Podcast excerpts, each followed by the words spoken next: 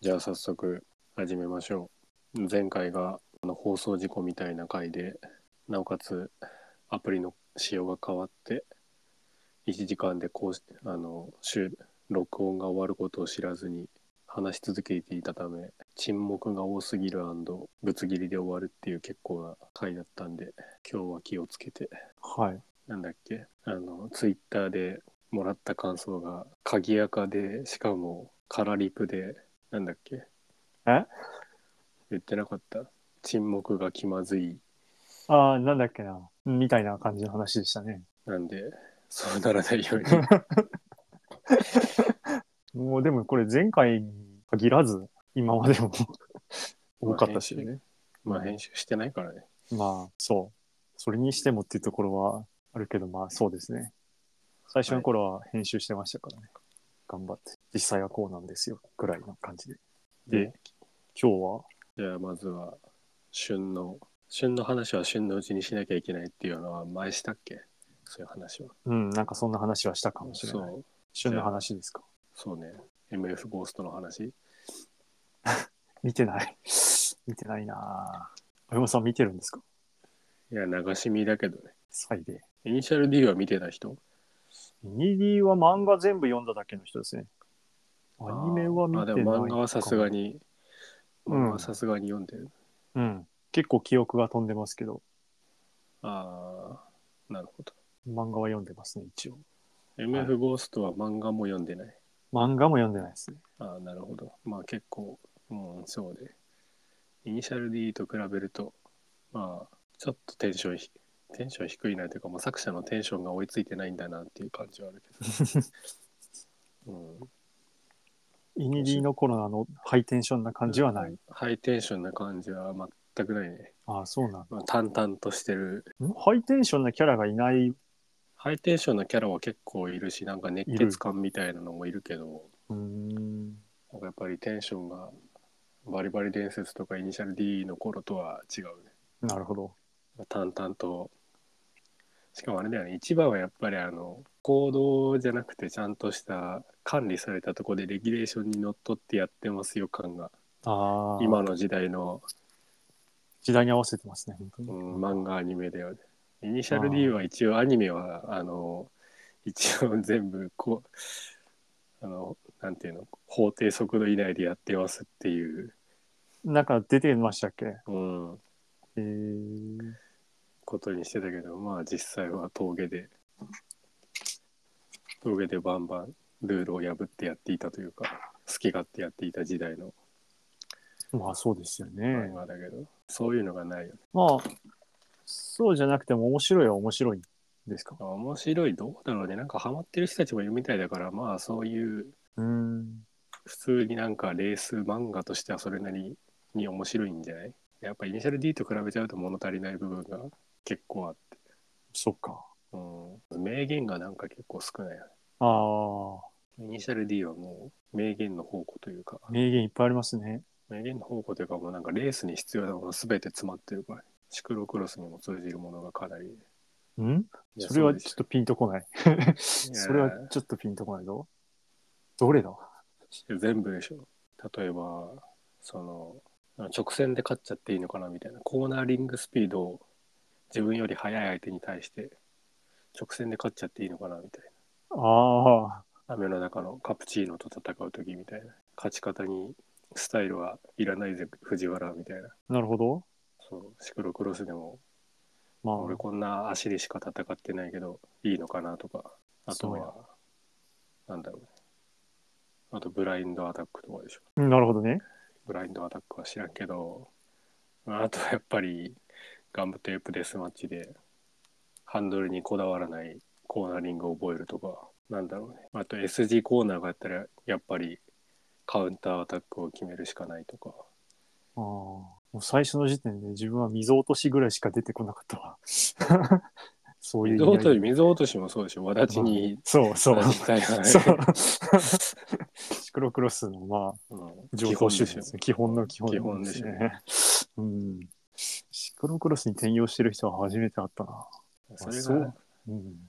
それができてないから昇格であと一歩で逃した。な何も言えないですけど、昇格できてないから。なるほど。じゃあ、イニディ、イニディ実家だな。イニディもう一回読み直して、読み直すか。そうですね。正月だじゃあ、イニディ読み返して。勝負やね、やっぱりね。勝者のメンタリティを身につけないと、イニディなるほど。あその観点で読んでなかったな。高橋圭介のアクセルワークみたいなブレーキングで、うん。ブレーキワークというか、うん。き徹底的に鍛えて。なるほど。で、いうのが、MF ゴーストの方にはあんまりないと。あんまないね。うなんか、インベタのさらにインみたいのがないね。うん。インベタのさらに。ギャラリーもみんな、テレビ、テレビだしさ、当然入っちゃいけないとこだから。あ、マジか。そっか。そうなっちゃうのか。え、でも別にラリーだったら観客のところとかあるんだけどな。そうなんだ。確かにそうだね。まうんあ、あれだけど、箱根はあれだけどね、一応あの、ガスで入れなくなった設定だけど、ああ、なるほど。他のところは知らん、確かに。俺もそんな、全部ちゃんと見てないから。そうか。あれは86ですよね。うん、あの、ZN6 の方の。そうね。GT の方ね。FT か。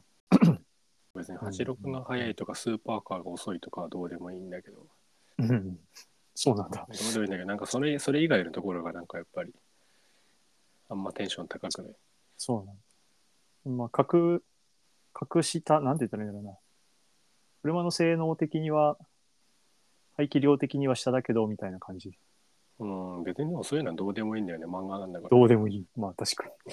そんなこと言ったら、イニシャル D の時点で86がそんな勝てるかって言ったそうっすね。ら、86がライボに勝てるはずないんだから。そうっす。っていうのがさ最近の流行りなんですか分かってない。いや、よくわかんないけど、流行ってんじゃないのうーん。わかんない。プライムビデわかオ、んないプライムビデオ見たら最初、あ、あれか、流行ってんの、あれ見てないけど、フリーレンか。ああ、よく聞きますけども。なんか、うん、俺あんま興味ないから見てないな。もう全然見れなくなっちゃったな、アニメとか。じゃあ今期は何もなし。今期何も見てないですね。でもフリーレンどっかで見たいな見たいなで止まってますね。うん。はい。残念ながらアニメの話はできませんが。そう、アニメ見てないけど、今年はコミケに行こうとしてるんですよね。冬。冬、冬コミ。何し久々に。何年ぶりだ ?3 年ぶり違うん ?20 年がいってないから ?21、22。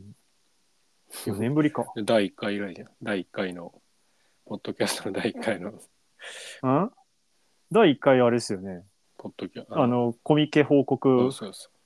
それ以的な来。内容でしたよね。そう。いや、だからまたやんなきゃいけないのかなみたいな。うんそうね。じゃあ、 まず、プレビューしないといけないじプレビューゃん。うん今までの。えプレビューだかプレら、ビューだから、次の行そくう予か、定。次のですね。うんはいはいはい。そうですね。えもうカタログって出てんのカタログ出てますけど、だからまだ見てもいないからやばいんですよ。もう今のルールがよくわかってないっていう。な、ルールも変わんのあれだって今なんかあれになったんですよね。なんだっけ。事前にチケット的なのを買わないといけなくなったんですよね。うん物販のってことあ、物販のっていうか入るのにあ、入るのに入場にするのに。それ金かかるってことそうそうそうそう。今までは今までは特にそういうのなかったっすね。あの、カタログ購入が一応その代わりみたいなああ。感じだったけど、うん。それはまだ買えんのそれはなんか直前まで買えるみたいで、そろそろ買おうかな、くらいですね。ただ、なんか優先入場券みたいなのもあって、そっちは、えっ、と、もうとっくの昔にというか、11月にはもう確か終わってるんですよね、申し込みが。それは結構有利なの優先なのは。まあそうです、ただしちょっと高いみたいな感じ。簡単に言うと、だからお金を積んで早く買えるみたいな、早く入れるみたいなやつらしい。らしいとしか知らない。間違ってるかもしれない。それは反響はどうなのみんな納得してんのしてるも何も、コロナで最初そうなったんで、ああ、なるほど。なんかまあ、あの頃はしゃあないよねっていう感じの感覚だったかな。うん。それが結局そのままずっと続いてるみたいな。まあ、いい、いいのかな。じゃあ、徹夜、あの、そうそうそう。ややっちゃいけねえ徹夜列ももうなくなるってことな、ないんじゃないかなと思ってますけども。うん。まあ、あれもね、半ば公式がやってたようなもんだから、裏では続いててもおかしくはないけども、うんあればっかりは現地に行かないと分かんないんで、うん、うん、じゃあ何にせよ久しぶりでいつの間にか知らないマナーができてたりして洗礼を浴びる可能性 かもしれない。そう。かもしれない。あれなのキャッシュレスとかってできんのコミケっていや、えできないと思いますうね、ん基本。そういうのってでも個人でさうちはペイペイでいいですよとかってそう。やってる人もいて、あ、まあ確かにや、あの、ごく少数やってます。ただ、あれは、やってるのは普通のあの漫画売ってるサークルというよりは、なんかものづくり系だったりとか、うんあの、あとは、て、なんだっけな、電車とか鉄オタ系だったかな、ちょっと忘れちゃったけど、まあ、ちょっと技術に強い系の人がややっぱりやあっーてやっぱます自ね。分でやんなそれなりに面倒くさいのかねそうそうそう。っていうのと、あとは、あれ、電波ないといけないんで、ああコミケっていうか会場の中ってないの会場はね、人が集まりすぎてね、混戦あするの、の混戦しまくって、あの、結構よく、あの、繋がらなくなります。あーそういうことがあるのそう。その辺の回線も詳しくないと多分あれちゃんとできないと思うんですよね、ああいう会場で。うーどこ、どこのキャリアでやるべきかとか、 そういうのが分かってないと、あの、ノウハウが結構それから必要なので、なかなか手出してる人は少ないんう印象ですね。ーんまあやっぱコインが一番そうですね。現金ですね。紙高くなって値上がりとかしてんのかねああ、多少はしてるのかなでも500円より1000円の方が両方さ楽だよね多分そう。それはそうなので、1000円の本ってた確かにでも増えたんじゃないかな。自分が2000 2020年何年だあれ ?2019 年か。2019年の冬までは出てたから、あの時でも結構高くなってた印象ありましたけどね。まあうん高いでしょうね。まあ。今だと同人の一番人気は何なんだろうねさあ。え、それはジャンルってことですかああそっかそういうことねなんかんわかんないなんか俺は行ったことがないからさなんか、うん。なんて言うんだろう二次創作の人気ははやなんて言うんだろこれが流行ってるっていう場合は、うん食べ手はやっぱりあの、まずジャンルからうああになりますよね。そうする、そういう意味ではあれですよね。最近はもうスマホゲー系がすごいんで、FGO はまだまだ人気あると思いますけど、ブルーアーカイブとか全くやってないんでわかんないですけど、ああいうのあとあかそういうのがあるのねそう。スマホゲーね、今何流行ってんだろうね。ウマ娘はさ、あ、ウマ娘もそうあでれすじね。ゃん、流行って訴まえすらけど訴え。られちゃったじゃん、コナミに。えコナミに訴えられたっていうのはもう大元が。何がサイバー、サイバーエージェントじゃないし、なんだっけ、サイゲームスが。あれ、コナミか。コナミか。そうだったかも。あの後全然続報知らないんですけど。よく知らないけど、なんか勢いはなくなったよね。あ、そうなんですか。うんそでんな感じはしてないけどな。そっか。で、そう株主総会で、なんだっけな、ウマ娘の、ああ。違うの、五条悟の格好をした人がウマ娘の質問をしたんだっけな、なんだっけな、忘れたけど、なんかウマ娘も、違う、五条悟の格好をした人は呪術じゃなくて何の、あ、五条悟の格好をした人はアベマの収益化は、アベマ TV の収益化は見込めるんですかみたいな話アをしベたんマだけど、 TV は、あれは朝日テレビ、朝日でしたっけ何があれアベマ TV って、え、朝日じゃなかったっけサイバーエージェントの話。あれもそうでしたっけ、うんあ、そっか。あ、あとはサイバーエージェントとテレ朝の出資で、あれあ、思い出した。五条悟の人は楽天モバイルへの投資はどういう意図でやってるんですかっていう話をした気がする。っていうのがニュースになってた気がする。で、馬どこの娘のうん、まあいいや。ササイバー、サイバイバーエーエーージジェントのェントの株主総株会主で総会でってことですね。はいはいはい。おでう、うん。あの楽天への投資は成功しても3倍になるし、失敗しても出資したのが3倍で返ってくるという考えでやってますみたいな。ああ。まあでもモバイル事業から私は撤退してほしいと思ってますみたいなぶっちゃけた話が話題になってた。はあ、はあ、はあ。っていうのがニュースになって馬娘の格好をした人がなんて質問したかは覚えてないな、馬娘の格好した人もいたんですかうん、いや結構なんか楽しい株主総会らしいよそうなんだ。なんか任天堂は結構勘違いした株主が一口株主みたいのが多くてうん。なんかすごいゲームのバランスについて口出しとかしてきてめんどくさいらしいけ ど、きついな。サイバーエージェントではそういうのは見なかったかな。うーん。わかんない。俺が見た中にないだけで、実際はいっぱいあるのかもしれないけど、なるほど。そんな感じで、うんうんうん投資先に悩んでるんだったら、サイバーエージェントに投資して、株主総会に行ってきてください。サイバーエージェントってあれ上がりっぱなしだったんでしたっけ何が株価。知らない。なんか、どっかで、それこそコナミに訴えられてめっちゃ下がったんじゃないのああ、それそうなんだっけ。なんか結構下がってたんじゃなかったっけな。ああ下がっ、まあ、横ばいじゃない。よく、いや、うん、ピーク時からだいぶ下がってます。おそれもあるのかなガクッと下がってるところもあるな。まあでもこれ上がってたのはコロナでみんなスマホゲーやるようになったからでしょ。一番上がってた時は。スマホゲー各社そうなのかな。にしても2020年以前よりも下がっちゃってるな。へえこんな変わり方してたんだ。で、なんだっけ、コミケか。うん。まあ、つまり何が言いたいかというと、もう人気コンテンツにはついていけてなくなってるんで、人気じゃない、なんかこう、自分が知ってるコンテンツだけをこう、こそこそと本を漁って帰ってくるだけになると思いますってだけですね。なるほど。もう何もわからん。馬娘も正直渡ってわかんないんですよ。まあまやあってそないれかは俺もわかんないけどね。何も見てないし。アニメ見ただけなんで、見てんじゃえ、いやいや、アニメ見ただけじゃついていけないですよ、あの界隈。ん。まあ絶そりゃそ対うつだいてけいけどな。い。うん。何分、出てくる馬の何分の1だよ、みたいな。ほメインで出てくるのって。そんなこと言ったら、別にそんなこと言ったら馬娘連れたい。馬娘知ってる人だって競走馬の何分の1だよになるでしょ。そんなまこあ、とそれはそう。それはそうだけど。別にでもそれは、あの、馬娘というコンテンツを楽しむんであれば十分ですけど。僕は最低限楽しむ知識もないんで。いやー、やばいな。今回の最注目は、最注目というか、絶対にこれを押さえておきたいわ。え、絶対このレア買いたいみたいなやつですか、うん。それもね、別に調べてないんですよね。でもそういう人たちって別になんかあれじゃないのそもそも普段から追っかけてて出る出ないを知ってるとかじゃないのああ、まあ、出る出ないは大体わか、いや、でもね、そう。何が困ってるっていうと、あれだね、ツイッターのアカウントを2020年頃で消してるから、全部リセットされてるんですよね。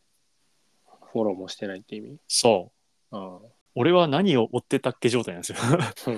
そう。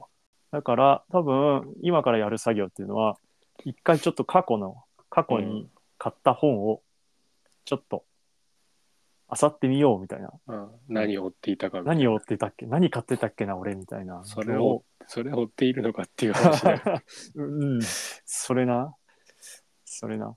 てかもう間空いてる時点でもうさ、多分変えてない本が結構あるんだよな。もうこの4年ぐらいか。なんだっけなんかアンテナがどうこう言ってたっけどパラボラアンテナ 写真集違う忘れあたあ、はいはいはい、なはんい。か言ってなかったあったかも。パラボラアンテナパか知らラんけボどラアンテナの、本当写写真集と解説が載ってる同人誌とかっすよね。それはジャケ買いみたいな感じだったのそうそうそう。それはその時買って、よく覚えてますね。パッと思い出したそれだけすごいな。よく覚えてます。自分でもすっかり忘れてた。ああいう、ああいうのはだから本当ね、ふらっと歩いてたり、あるいは友達がこれめっちゃ良かったとか言いながら、そう現地で見せてくれて、俺も買ってくるわとかって言って、買いに行くタイプ、パターンですかね。うんあとなんだっけ。ラブドールの製造工程写真集。ああなんか言ってたか言もっしれてないた。これも言ってましたよね。うんあれもね、めちゃめちゃ刺さりました。めちゃめちゃ骨組みだけのところからなんか始まって、うん衝撃的な写真からこう始まる。そう、ああいうのもやっぱ現地に行ってたんで、そういうね、ニッチな写真集とかね、あの解説本みたいのはやっぱね、現地に行かないとね、うん会えないんで、多分今回それがメインかなとは思ってます。うん。とにかく見るみたいそう。とにかくなんか歩いてみる。な。なるほどね。何より、前もなんか言った気がするけども、まあ、その方向で、なんかもう、突き詰めたオタクが、一生懸命本を書いて出してくれてるんで、非常にまあ、そういうのは面白いですよね。なるほどね。電車で D はもうやってないの。電車で D か。ま、もうやってないんじゃない続てんのいや、やってないんじゃないかな。なんか、サイクリング部の時に先輩が好きだったよなと思って。思い出し、思い出しました、今。なんか一巻かなんかはネットで公開されてたけどね。あ、そうなんだ。うん。なんかで見た気がする。見ていいやつかは知らいんけど。や、まだ出してるな、これ。マジで。 2023年8月に出てるのがある。今だと、宇都宮の新しくできたライトトレインとか出んのかね。うん、で電車で D55、55巻、 50 55巻出てますよ、これ。長寿コンテンツだった 嘘すごいな。ダウンヒルとか言ってる、なんだこれ。誰かシクログロスをイニシャル D で二次創作で書いてくんねえかな。ただの自転車漫画みたいにな結構面白い、結構面白いと思 うんだけど。インベタのさらにインとか。ガムテープデスマあまあッ確チ、ガムテープデスマッチしてもいいし、確かにでも、なんか面白いかも。コップの水をこぼさないとかやってもいいし。いや、あのいい良さそうですね。どこにコップつけるのかわかんないけど。まあ、コップの水に関してはあの「カモメチャンス」っていう漫画でほうほうほう。背中にスタバのフラペチーノ入れてああ、あったかも。ダダンシングでぐちゃぐちゃにならないように帰ってくるみたいなことしてたけどねああったかもね。カモメチャンスは好きで読んでたんですけど、もうこれも記憶の、記憶がもう、ないな。確かに面白そうですね。まあでもインベタのさらにインで言うとまあ不可能ではあるけどコーステープヘアピンでさコーステープ重なってるところをさ不可能だけどバニーホップで越えてなんていうの対岸に渡ったらそれってセーフなのず 結構アウトじゃないですか。 かなりアウトですよね。クイーン、え、クイーンをだから要するにもう一個、 そうだね、ショクーイをトカ1ットしてるん個ですねショートカットするってことそうそう、アウトですよね。そういう発想が。まあ、どちらかというと、うんあれじゃないですか。あの、南ヶ丘牧場のコースみたいな感じで、コーステープはなくて、しかも、うん、あの、木に突っ込むと実はラインがあるみたいな。どこの部分えあの、あ、むき確か去年のコースであったんですよ。あの、あ走ってないな。あ、そっか。うん。あのね、なんて言ったらいいんだろうね。まあ、ど、まあ、あまあ、森の中の、あのうん要は泥、どちょっと泥っぽい感じの森の中のところでしたけど、なんか、普通に走るとドロドロのところ入んなきゃいけないんだけど、なんか一本木があって、その横を自転車一段、い一台分ぐらい空いてるんで、そこ入っていくと早いみたいな。なるほどね。そう。で、地元民がそこをと、そう、通も うっていすくごい。ずるいなともう思まいなさがら に、まさに掟破りのそう、地元走り。そう。インベタのさらにインと言われれば、まあ、いいんですね。さらにいいんですね。なるほどね。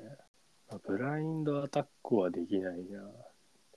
何があるかな使えそうな技。でも結構、シクロクロスってはちゃめちゃなんで、なんかもう、うん。全然違うラインでこう、来るとかあるんで、そういうのを入れると面白いと思いますけど、あやっの、ぱりね、うん。うん。読み返さなきゃダメだね。俺定期的にアプリでちょこちょこ読んでたんだけどね。ああ、まそうなんですか。ああうん、まあもう全部売っちゃったから。あーまあ、こういう時はデジタルがいいなと思うけど、あれやね、あ確かに ED って Kindle とかで出て出てないんですよ。あ、そうなんだ。じゃあそうマガポケでしか読めないんだ。そうかも。うん。マガポケをよく分かってないけど。マガポケはマガジンの、少年マガジンの。あアプリあ、でそういうので出出してるんだったらう、んそうでしょうね。あ、Kindle で出してないんだ。そうそう。実家にあるから、ちょっと読みたいときに、もう大人買いしちゃおうかなと思って探したら Kindle で出てなくって。 MF ゴースト Kindle で出てたと思うけどな。そうだと思います。うん。昔のは出してないんだ。うん、あれかやっぱり内容が内容だからかそんなことあるそんな、だって別に。 だってな。もえう、さ審。査通んなかったんじゃないですかわ かんないけど。あそういうこ と、そううん厳しいの。もうありそうですかね、ああいう大企業。うん。全然あり得る話な気がしてきた。へえ。じゃあバリバリ伝説もダメじゃん。そうですね。出てないんじゃないですか バリバリ伝説はあの 後半だけあったらウケるけどね。あの元 GP 編だけどれサーキットはいいよ。よみたいなバリバリ伝説。Kindle ある。あるある。じゃあ違うじゃん。じゃあ違うな。だってバリバリ伝説なんかもっとダメでしょだってそうね。第対向車線と正面衝突して死んでんだから対向車線とじゃなくて対向車とかあ、新装版の方が出てる。イニディ。新装版とはなんだけどうん、自分も新装版とはなんだけど。あ、新装版がよくわかってないけど、新装版の Kindle 版は出てます。うんじゃあああ、じゃあ読めるんだ、今。知らなかった。ああ、やっぱり発売日2020年ですね。11月。あ最近なんだうん。結構最近ですね。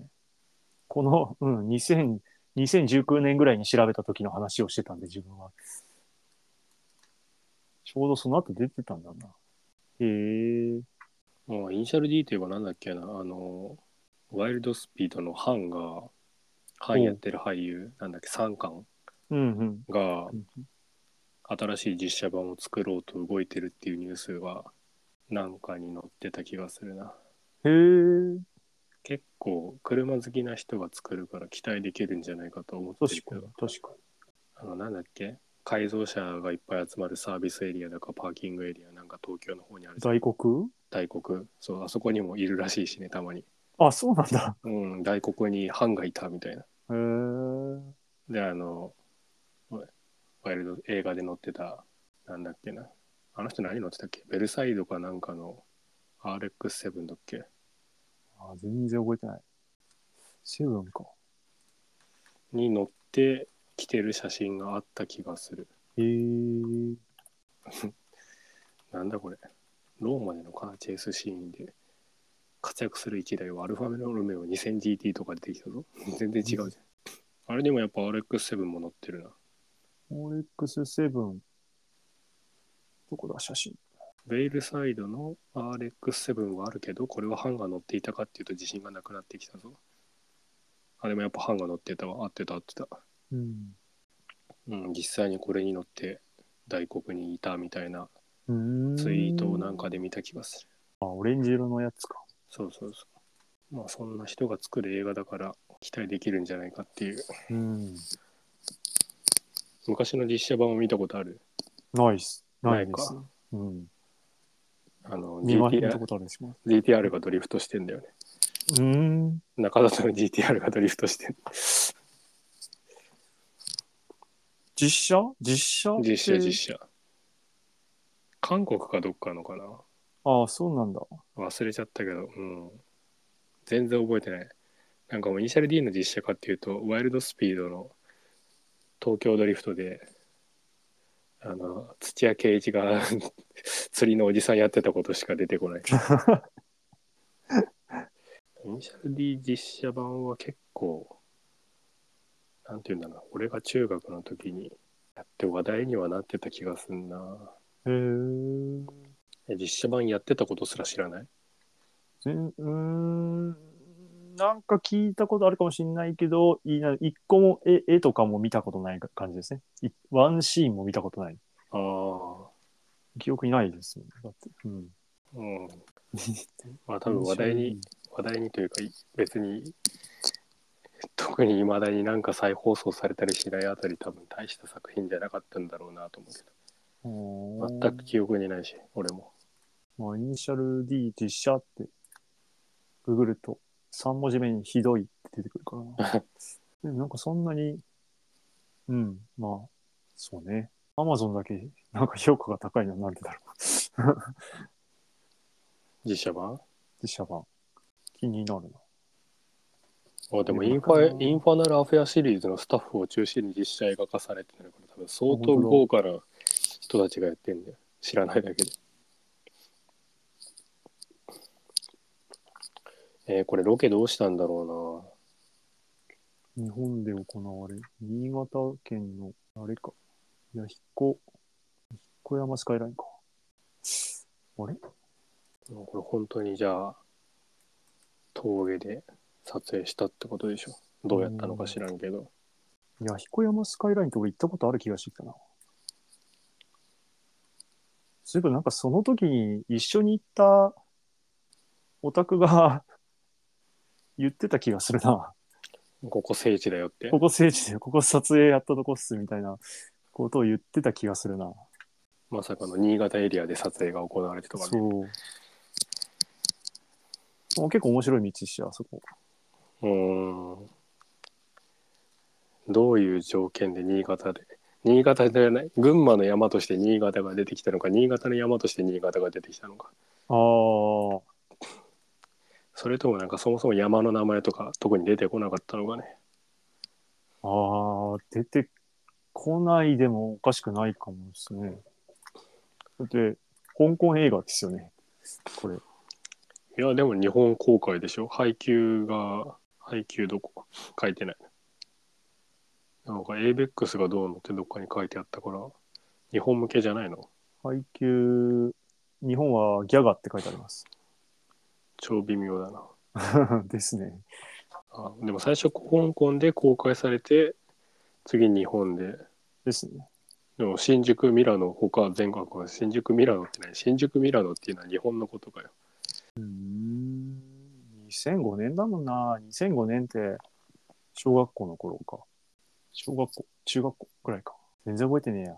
でも、イニディ、周りはイニディ好きなやつしかいなかったんで、小学生の時から小学生の時。いや、まあ、それは言い過ぎか。あの、イニディ好きなやつはすごいいっぱいいたという か、みそりゃそうでしょ読んでるの当たり前だよね、みたいな、なんか、感うじだっでしたて子供が好きな要素しか入ってないじゃんイニシャル D とかそれはそうだけども、あの、あれだって漫画やってたのって、いつぐらいだだいぶ前じゃなかったっけいやでもずーっと地味に続いてたよそっか、結構長いんだっけか。 2010何年まで続いてたでしょああ、そうなんあだよ。のなんか変な最後後ろ向きでゴールするとこ後ろま向きででゴールするやつ。じゃあ、あれか、関関数そこまででもないけど、ずいぶん長いこと、そうか、やってたのか。だってセーラーエース始まったの結構わかんない大学の時だった気がするけどあなーだって2013までやってんじゃん連載2013。うんそうすると、なんだ、RX8 が販売終了するよりも後なのか。 ずいぶん、ずいぶんそう考えると最近だな。最後は何出てきてたっけ NSX とかまあそんなに新しい車は出てこなかったからうん。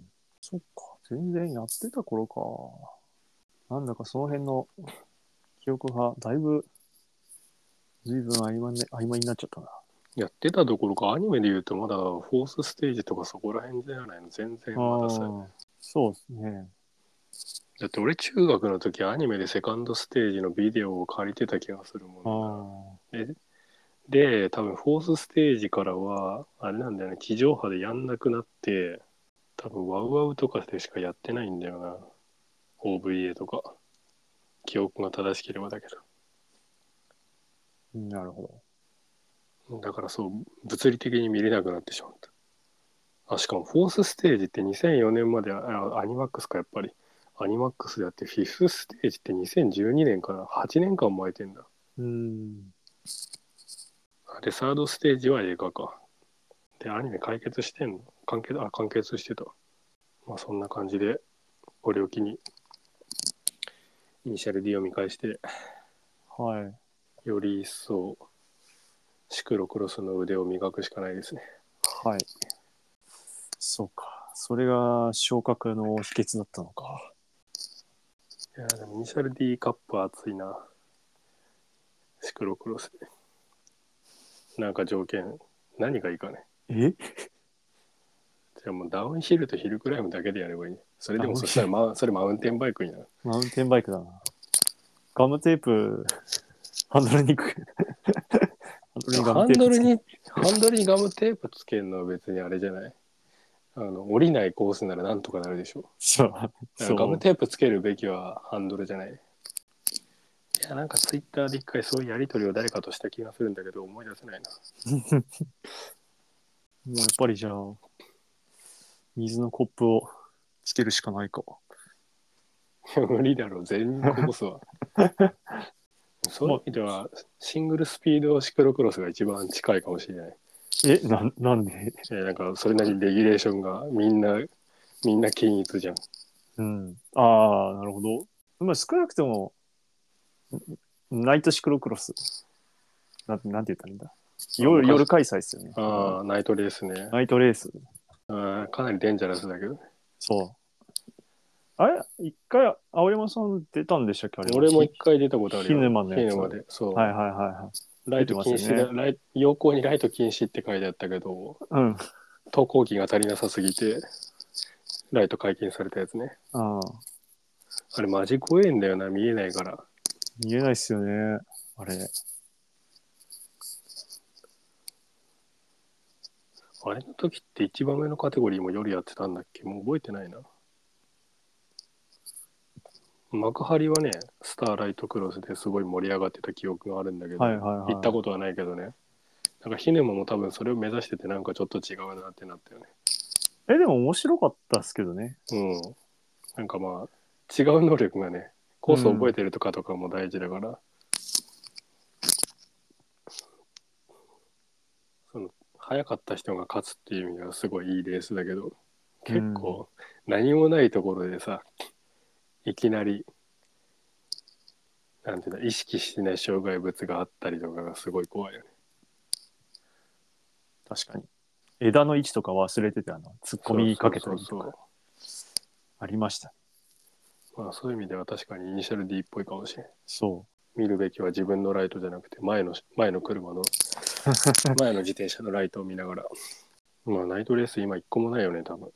ないですね。あ荒川のあ違う荒川じゃないなんだっけあの秋ヶ瀬バイクロアの夜通しレース走るやつあるでしょそれはもうバイクロアですよね。うんうん シクロクロスじゃなくてバイクロアのやつ。え、それで言ったっけ、まあ、結構マウンテンバイクでもありますけどね。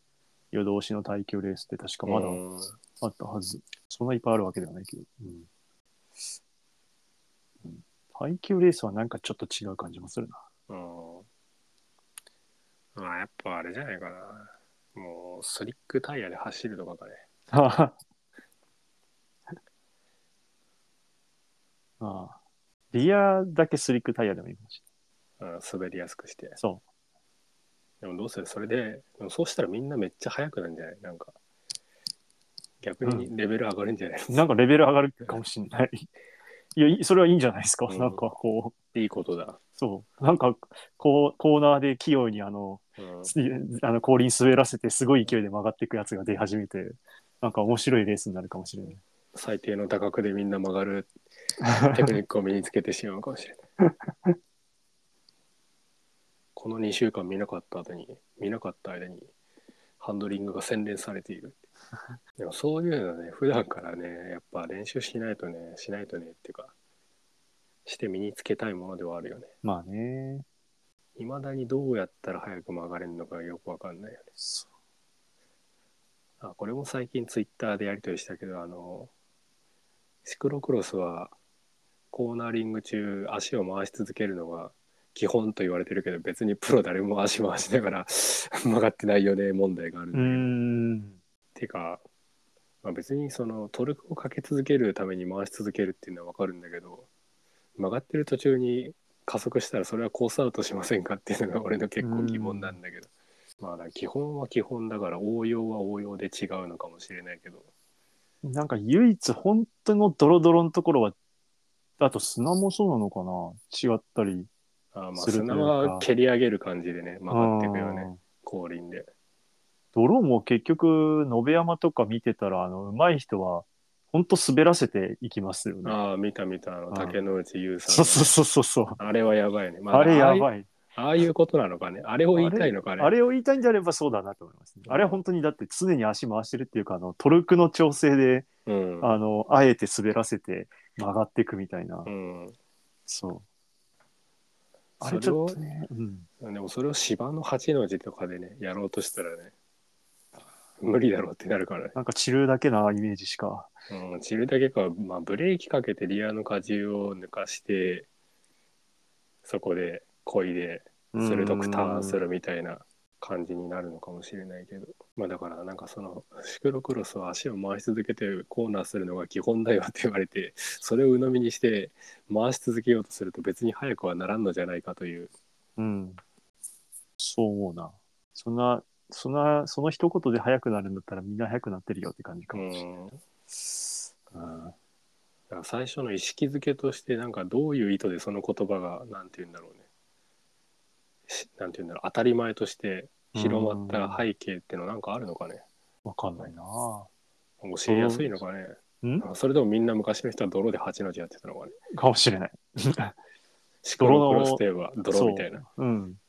確かにまあ、海外のレースは、ほぼほぼ、ほぼほぼっていうか半分以上は、ドロドロなんで、 まあベルギーはねそう、ベルギーはか。うん、ベルギーはそうですね。年中雨降ってるかうらね、ん。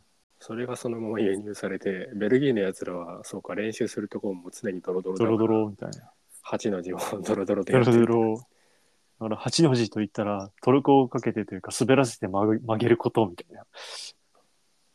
それが日本のこの生ぬるい環境に入ってきてちょっと浮いてんのがねうん。生ぬるい環境っていうか全然、まあ、砂、何なんだろう。うんうんまあ、砂浜で8の字したらねそりゃ焦げ続けなきゃ進まんからねワウトだかマチューだかが昔動画上げてはそれもまた話題になってたけどうん。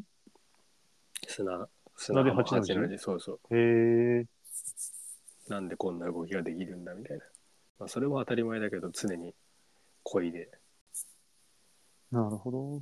泥の練習とかもなできないからねレいやースじゃないとそれがですね、実はい最近家の近くでできるところを発見してしまったんですよね。泥泥の練習を常に泥がある。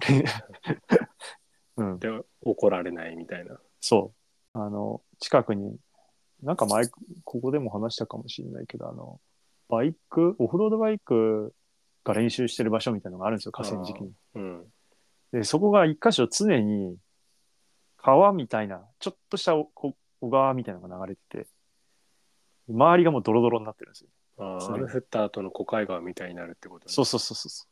それが常にみたいな。いつでも泥の練習できますよみたいなうんところがあって。うん で、じゃあ、ドロドロになりながらやりますかってなるんです よね。ううんん、まあするかしないかで言うとしないけどね、しない、そう、そう。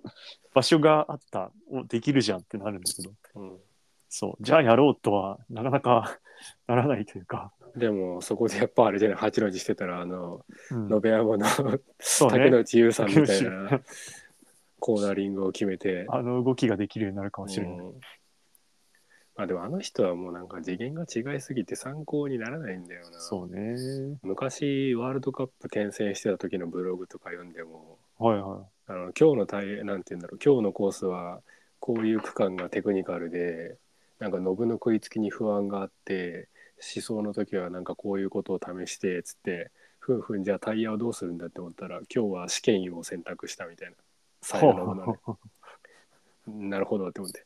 で他のレースでも今日はドローがひどくてみたいなグリップをグリップを感じられなくてどうのこうのって書いてふんふんじゃあ今日はマッドタイヤを使うのかと思ったら総合的に考えて今日は試験員をやるみたいな全部試験委員会みたいな。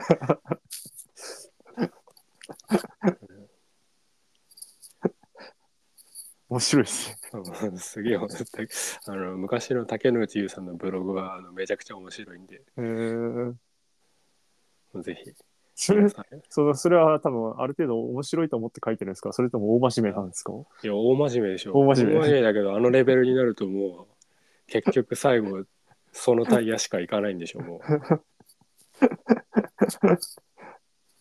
そうなんだ。ううんなんかもう発想が常人じゃないんだよねやっぱりでも多分俺だって当時ほとんど全部見たと思うけど マッドタイヤ一回も使ってないと思うよああ、そうなんだ。そうなんだ。いや、自分も前回のレースでマットタイヤって相当使うところを選ばないとめちゃくちゃ遅いなということに気づいたんですい よねや。そうでしょもううんオールラウンド一本あればいいと思うよ俺はうん。よほどの本当のドロドロじゃない限り、しかもあのべちゃべちゃの泥。うんちょっと乾いた泥だとむしろ他のタイヤの方が早いわ、これって。うん、そうだよねうんそれはどこのレースで感じたことえ、あのー南が丘ですね。あみ南ヶ丘どんな感じだったのコンディションはなんか晴れてんなって思ったけどいや、晴れてて、結構泥かな、泥ひどくなるかなって思ったんですよ。結構凍ってたんで、朝とかは、うん泥あが。そうごめんちょっと一回ねうん止めます。あ、そうだ、もう1時間。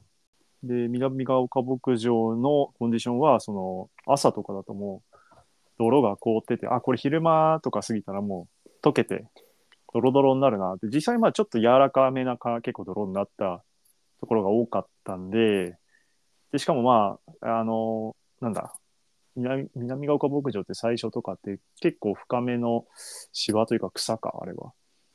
草をひたすら下るうん。あ、でも登り返しもありつつ下るみたいなコースなわけで、あの辺でもやっぱノブ高い方がグリップ稼げるかなみたいな軽い気持ちで、あの前後マットタイヤで行ったんですよね。そしたら、やっぱりね、固めの泥みたいなところが全然食わなくって、要はノブが高すぎて。うん。で、あの、ノブもやっぱり数少ないじゃないですか、マッドタイヤって。うん。そうするとね、めちゃめちゃ滑るんですよね。うん。いびっくりするぐらい滑ってあのああいう森の中の泥区間とか上上がった後のあのまあグネグネした区間も全部滑って全然全然お話になりませんでしたって感じでしまあ、どうせ滑るんだったら、じゃあ他の場所でアドバンテージあるタイヤの方が。た。うんっていうかやっぱノブの少なさは単純にグリップ稼げなくなるなとは思いましたね。なんかだったらもうちょっとあのなんだっけ CGCX だっけあのパナパナレーサーかあれを今使ってますけどそれを出せばよかったなといや、でも竹野内優さんはタイヤはノブで走らせるもんじゃないって言ってるから、そうなんですねそうノブにノブ頼なっんててるうちそう、ノブに頼ってるうちはダメなんですよ。ダメなんですかノブでグリップを生み出すわけではないって言ってる。そうなんだうんそうっすかじゃあなんだ白くエッジぐらいのそノブうのサないイやつをねサイドノブ系ね。はいまあでも上手い人はみんなどこでもエッジ使うからね。うんあれも謎だよね。そうねまあ使ったことないからわかんないけど。あれねそんなにいいのかなあれうんシクロクロスはね、人が使ってるからといって自分が使ったらじゃあ速いかっていうのが非常に難しいそうなんですよねものだから。でなおかつ、そんなに試せる場もないからね。うんじゃあやってやるかっつって何なんかもう悲惨な思いをして帰ってくるだけの可能性はあるから結構ねなかなか手を出しにくいよねうんそんなタイヤもタイヤもコロコロ変えて使ってとかってできないですしね、まあ高いからね一本一本高いんで一本一本ねうんまあでもサイドの部系は速い人みんな使ってるし試してみたい気もするけどねそうね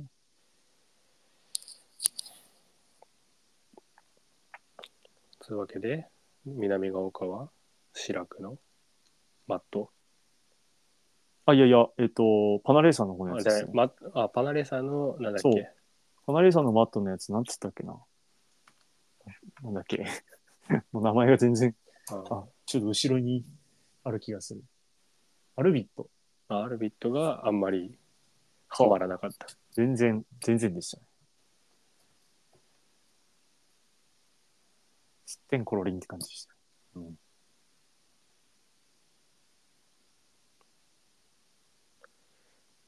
なんか動画で見たらすごいなんかドライな雰囲気だったけど結構泥だったんだね森の中やっぱちょっとずっと湿ってる感じですよねうん確かにあの例年に比べたら相当ドライな方だといはやそうだよねあこん思いまなすこんな天気がいい南が丘牧場あるんだって思ってうん見てたけど、まあ、でも、うん、いつだ去年は天気良かったのかな確か。一昨年が大雪降ってべっちゃべっちゃで、当日もべっちゃべちゃでってすごかった記憶がある。ああそうね一昨年は俺も出てるかな覚えてないけど、いや一昨年君いなかったでしょあれそうだっけ多分いなかったと思うよもうちょっと記憶がそあのるな前の年じゃないの いやでもなんかなんか2年連続ぐらいに雪やばかった気がするあ、そうか。クリート凍ってはまらないみたいなあ、そうそう。あれで、それであのフラペで頑張って出たんやな、確かな。ああそうだよねえそれじゃあやっぱいつだろう一昨年一昨年じゃないあれその前やだその前じゃなね。いかなもうちょっと記憶が。 まあ覚えてないけど、うん、ラペで勝ったるぜっつって全然だった記憶があ、そうね。いそうや、その時、勝てさんだったから、磯前確か。そうです一ね昨。年じゃないやっぱり。あえでも去年まだ、あれ上がったのいつだっけ上がったのはあれ、上がったの一昨年の最後前の々シーズンの最後。ンだだかからら、やっぱ出たの一昨年じゃないうん。一昨年はまだ家庭さんのはず。もう分かんなくなってきたな。あ、そうね、そうそう。フラペで出る出ないみたいな話してたな。フラペで出た記憶があります。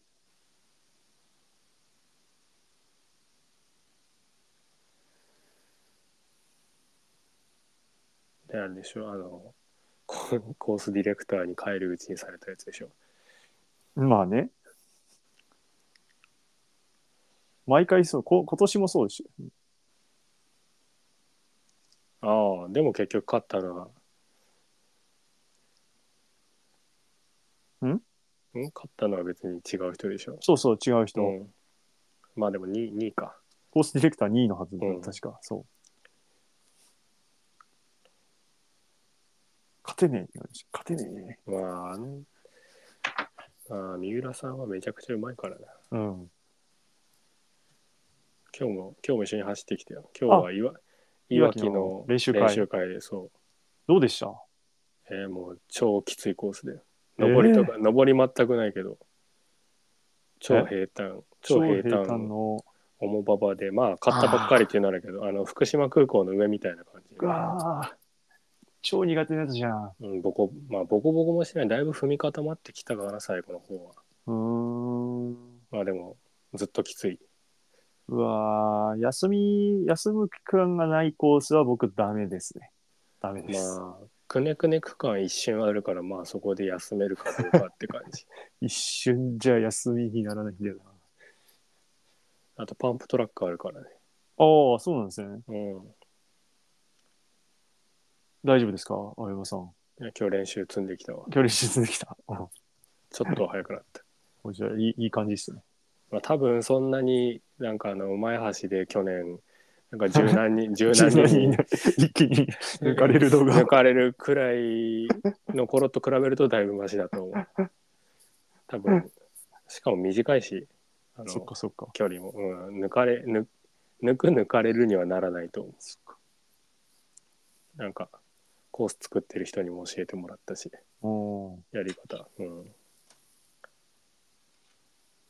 なんかみんな休憩してる間ほぼ占有してやってあまあ、早くもないけど、まあ、いいっすね。あ、抜かれはしないかなって。まあ、いわきに関しては、あと人数が集まってくれればって感じなんだよな。C2 は。まあ、でも同日開催の野田がそんなに集まらないんじゃないか疑惑があるから。あーでもまあ関東の人間が頑張ってあそこまで行くか、あの26日にみたいなところがあるんで、ん24だけど。 24か、やっぱ24そもそも24に集まるかっていう問題がある。そうそうそう、24年、12月24年、普通の人は行かない日にレースするから。そう。人数が結構怪しいなって感まじです。あ、でも意外と来るんじゃないか感は出てるけうーん、ど。え、来んの行きますというか、今月もうそれだけの予定ですね。えー、はるばる来るんだ。うん。まあアクセスはいいけどね。ああ、そうなんですか常磐道のいわきで降りてすぐだあから。すあ、ぐってわけでもないけど。高速を使う場合はってことですね。うん。いや、下道であそこ多分めっちゃ時間かかる。めっちゃで道も、なんて言うんだろまあ大体わかりますよ。う。うん、バイパスではないから。うん。一回だって海っぺりまで出なきゃいけないってことですよね。あの、日立とか、そあの辺から。で、そこから北上ですよね。いわき行くってなると。う。しかも信号も多いし、俺今日下道で行ったけど結構発狂しそうになってた。国道6号。いや、最初245から入って、ああ、途ず中っと海辺のや6つか号。最後の方かな。うん。ああ、あの6号がね、全部バイパス化されてたら6号でさーっと行けんだろうけど、うん。そうじゃない。普通の道だからね。うん。国道そうっっていすうね名。前の県道だからね。県道みたいな感じですね、あの辺は。うん。片側一車線の。そう。そうだ、そうだ。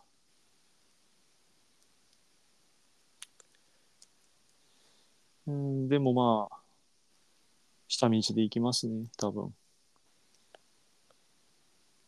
金曜の夜出発で、いつも通り。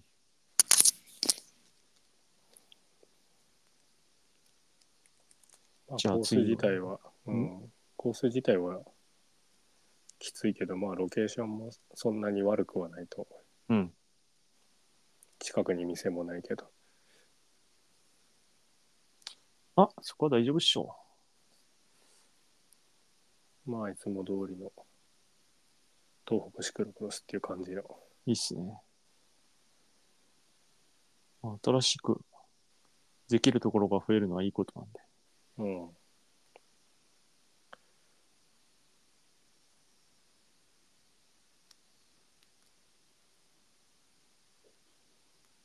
じゃあ最後に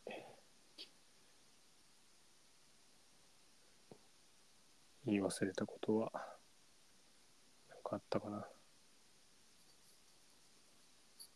なんか送ったよね俺えああったわ。そう、最近のおすすめポッドキャストに、えっ、と、ダーティートークっていう、はい。マーガリー・ロシェットと、誰だっけ、ルシンダ・ブラントがやってる、ポッドキャストがあるんだけど、英語も聞きやすいし、おすすめですよっていうほ話です。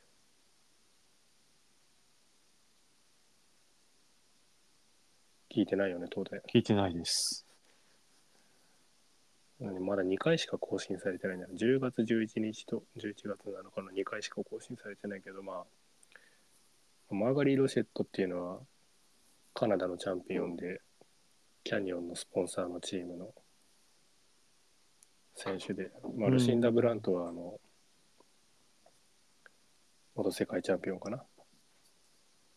まあ、結構、ベテランの女性2人の、ポッドキャストで、完全に個人でやってるポッドキャストってことですかそ完全れに、どっかの、まああうんこのマーガリー・ロシェットっていう人は結構喋るの多分発信するのが好きな人でもともとポ単ッ純にドキャストやってて、ほうほうほうん、なんか最近ルシンダ・ブラントと組んでう。へえ。始めた感じだけど、まあ、結構もう若くない2人だからみたいな感じでそのカレーとの付き合い方と かまあそんな話も含めてああいろいろ面白い話が聞けますよってなんだっ面白けいですなまあありきたりだけどアメリカとヨーロッパの違いはなんだとかああ。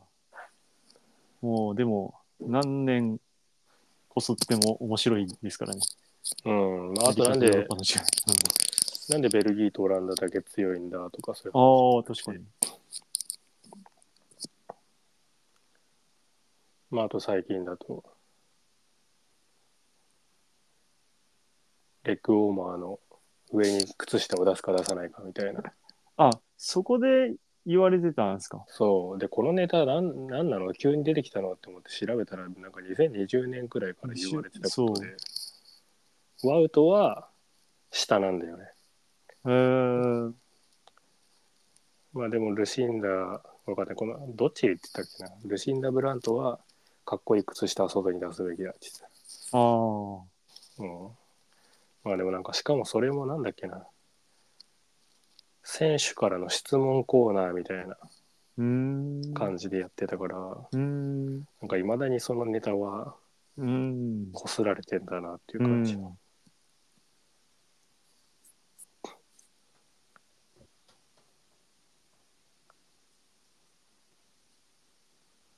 そんな、あなたはどちら派ですかレッグウォーマーですよね。うんレッグウォーマファスナーついてるやつ。フー。どっちでもいいよ。ァスナーついてないやつだったら、ソックス上かもしれないな。 うーん。あとその日の履いた順番で違うかも、 うん。ファスナーついてたら絶対にあのレッグウォーマー外側ですね。痛いんでなんで痛いんで。ああ、レッグウォーマーが外ね。うん。そうそうそう。レッグウォーマーにファスナーがついてたら絶対靴下の外側です。うんうん、てか俺もソックス洗うのめんどくさいから、俺基本内側かな。内側。あ、これ待ってよ。シクロクロスでの話うん。あ、でもシクロクロス履かないからな、基本。まあそうよね、あんまりね。これあれかなこの間なんかシクロクロスであの、ソックスの長さでどうのこうので、あ罰金になる、ね。罰金でなるとかって、うん。その話題から来たのかなもしかして最い初。や、それより前だから。関係ないか。うん。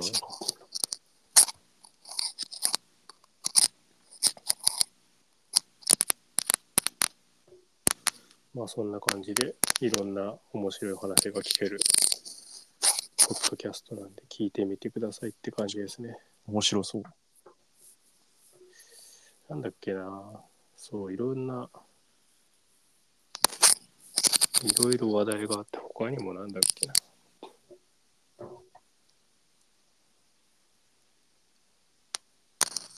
あ最近ワールドカップアメリカでやってみんな UCI ポイント取りに来るよねとかいう話もあったしあー何あったか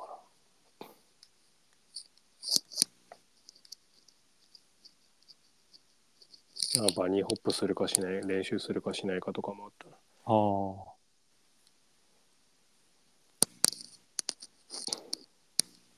まあ、2ホップ練習しないとな。うん、まあ、けうん、まあ、なんだろうな。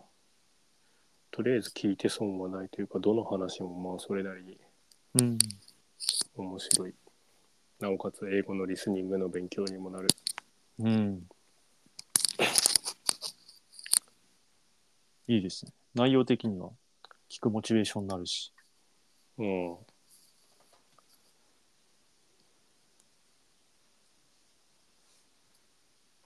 うんうんうんうんわかりました。聞いてみようと思います。そんな感じですね。はい。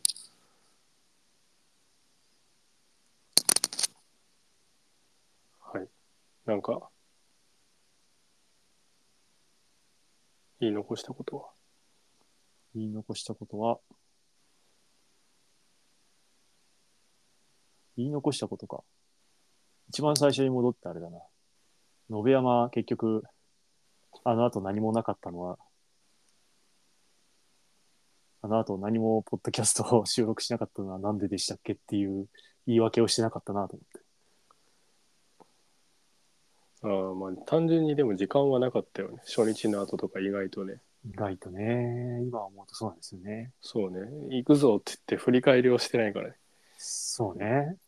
まあ俺は2日目は体調を崩してそう死んでましたね。にしても、あれは2日目でしたもんね、本当体調悪くなったの。うん。だから、あれか、夕飯が、 夕飯が多すぎて、二人とも悶絶してたのあが、ーそう、主なね。原因かもしれない。うん、宿の食事の量がボリュームありすぎて食べるのですごか疲ったれちゃったね。すごかったですよね。うん。何品、なんか、15品ぐらいあったんじゃないかみそたういねな。。うん。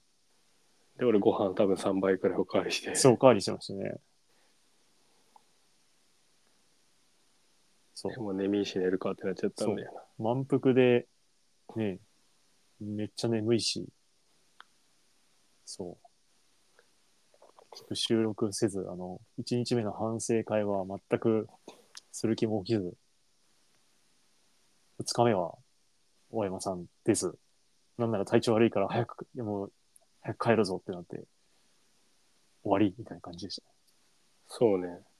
車内で収録する元気もなかったね。た。うとにかく頭が割れるように痛くて。ん。いや、だってずーっとなんか死にそうになってましたもん、うん車の助手席で。いや、そう、久しぶりにあそこまでひどくなったけど、よく考えたら別に元から気圧の変化に弱いから。結結構悪条件が、悪条件が重なっていや土浦今年で言うと土浦の前の週とかもうん。死んでたんだよね結あ構、、そうなんだ。うん、は吐いちゃったりしてえ、で今日もちょっと微妙なんだよね多分天気いい日が続いて多分明日からまたちょっとあー悪くなるからそんな感じで最近ずっと気圧の変化にはそうなんだ。まあでもあそこまでひどくなったのは久しぶりだったね。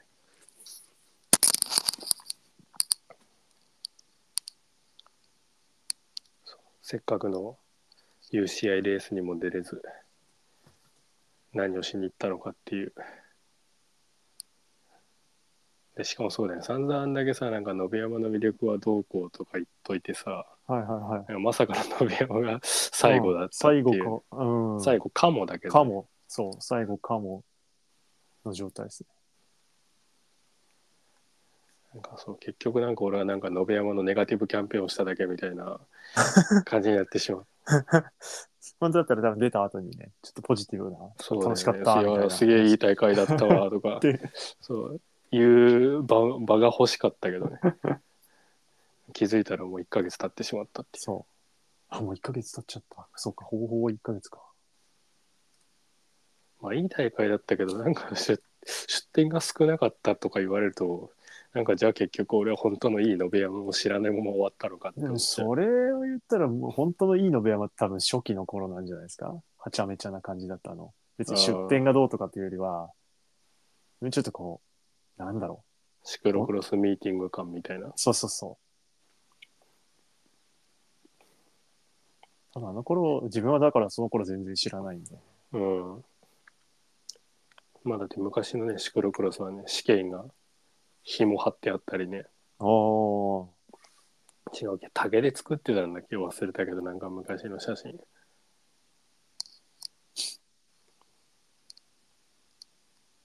その頃の古き良きシクロクロスはやっぱ我々知らないですからね。うん2015とかだっけ俺ら始めたの。14?5? とか う。かん。もう10年近くやってんじゃん。そうっすね。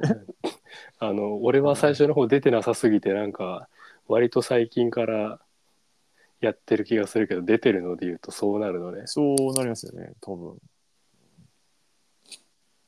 あの、 アリババで買った安いジャージを着、冬用ジャージがない から、アリババで買ったジャージを着、そう、そうだったんだ。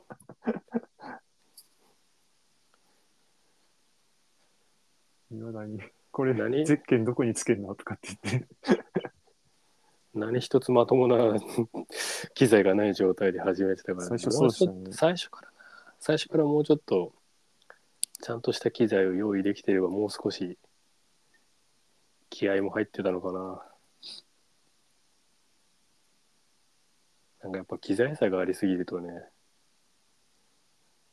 まあね、シクロクロス、機材は別に、なんていうんだ機材スポーツじゃないみたいなことはよく言いますけど、結局ね、そでうかいよね。そう、でかい、まあ最低限のこのラインはあるよね、みたいなとこそろうは。そうそう。あそりこますよねは抑えとかないとどうにもなんないからね。そっから先は多分なんか、機材差って多分ほぼないんでしょうけうど、それからなんかホイール変えたらどうとかそういうのは全然ないんで、ん。うん。最低限のラインみたいなのありますよね。そうね。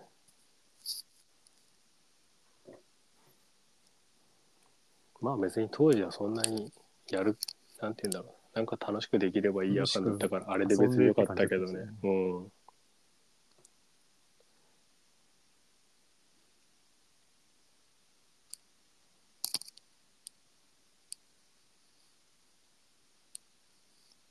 そうか。もうそんな経ってしまうのか。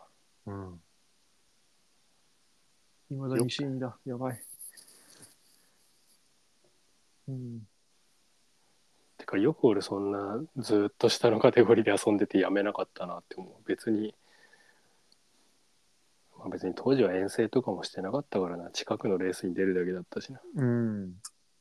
も本当東北シクロクロスで収まってたあとは宇都宮ぐらいうか宇。都宮ぐらいだね、うん。ですよよね。でまあ俺こっち来て別に続ける気もなかったけど茨城近いし出るかあかんだっそたらう。茨城シクロクロスは結構頑張ってますからね。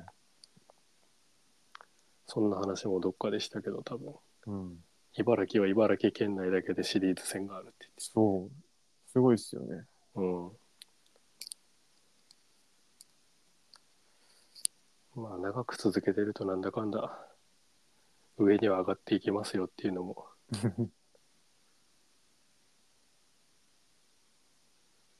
だって磯貝とか今別にトレーニングとかしてなくても今それなりに走れてるでしょ、そうですね。順位で言うと。あの、毎日のトレーニングみたいなことは全くやってないですもんね。あの週に一回、ショップのやつに出れたらいいな、みたいな、とレースって感じでしょとレースって感じなんで。うんまあ、やっぱりでも経験と技術で、やっぱ多分すす、あの、未舗走路で進ませるっていうのがそもそも多分技術だから、うんパワーあるないは次の段階にあるけど、多分そこだけでも、それくらいの域で走れちゃうっていうことだよね。そうですね。実際そうですよね。ヒルクライムとかで絶対かな叶わないような人とかが近くで走ってたりとかしましたからうね。ん。まあそういうのも良さなんでしょう。うん。そう思います。はい。じゃあそんな感じではい。今日は終わりましょうか。はい。なんか序盤がまた多分とんでもないことになってそうだけど、放送事故に。えいや、序盤の序盤の無無言の時間無言の差が、あのまあいつも通りか。え、でも、前回、 前回が、前回のヒデさんに比べれば相当いいと思いますよ。自分はそう思いまししたけど。た。まあ一個言い訳すると、これ音だけで喋るってのは難しいんだよね。あ、難しいですね。難しいです。うん。っていう言い訳を最後にして、じゃあ終わりましょうか。はい。はい。じゃあありがとうございました。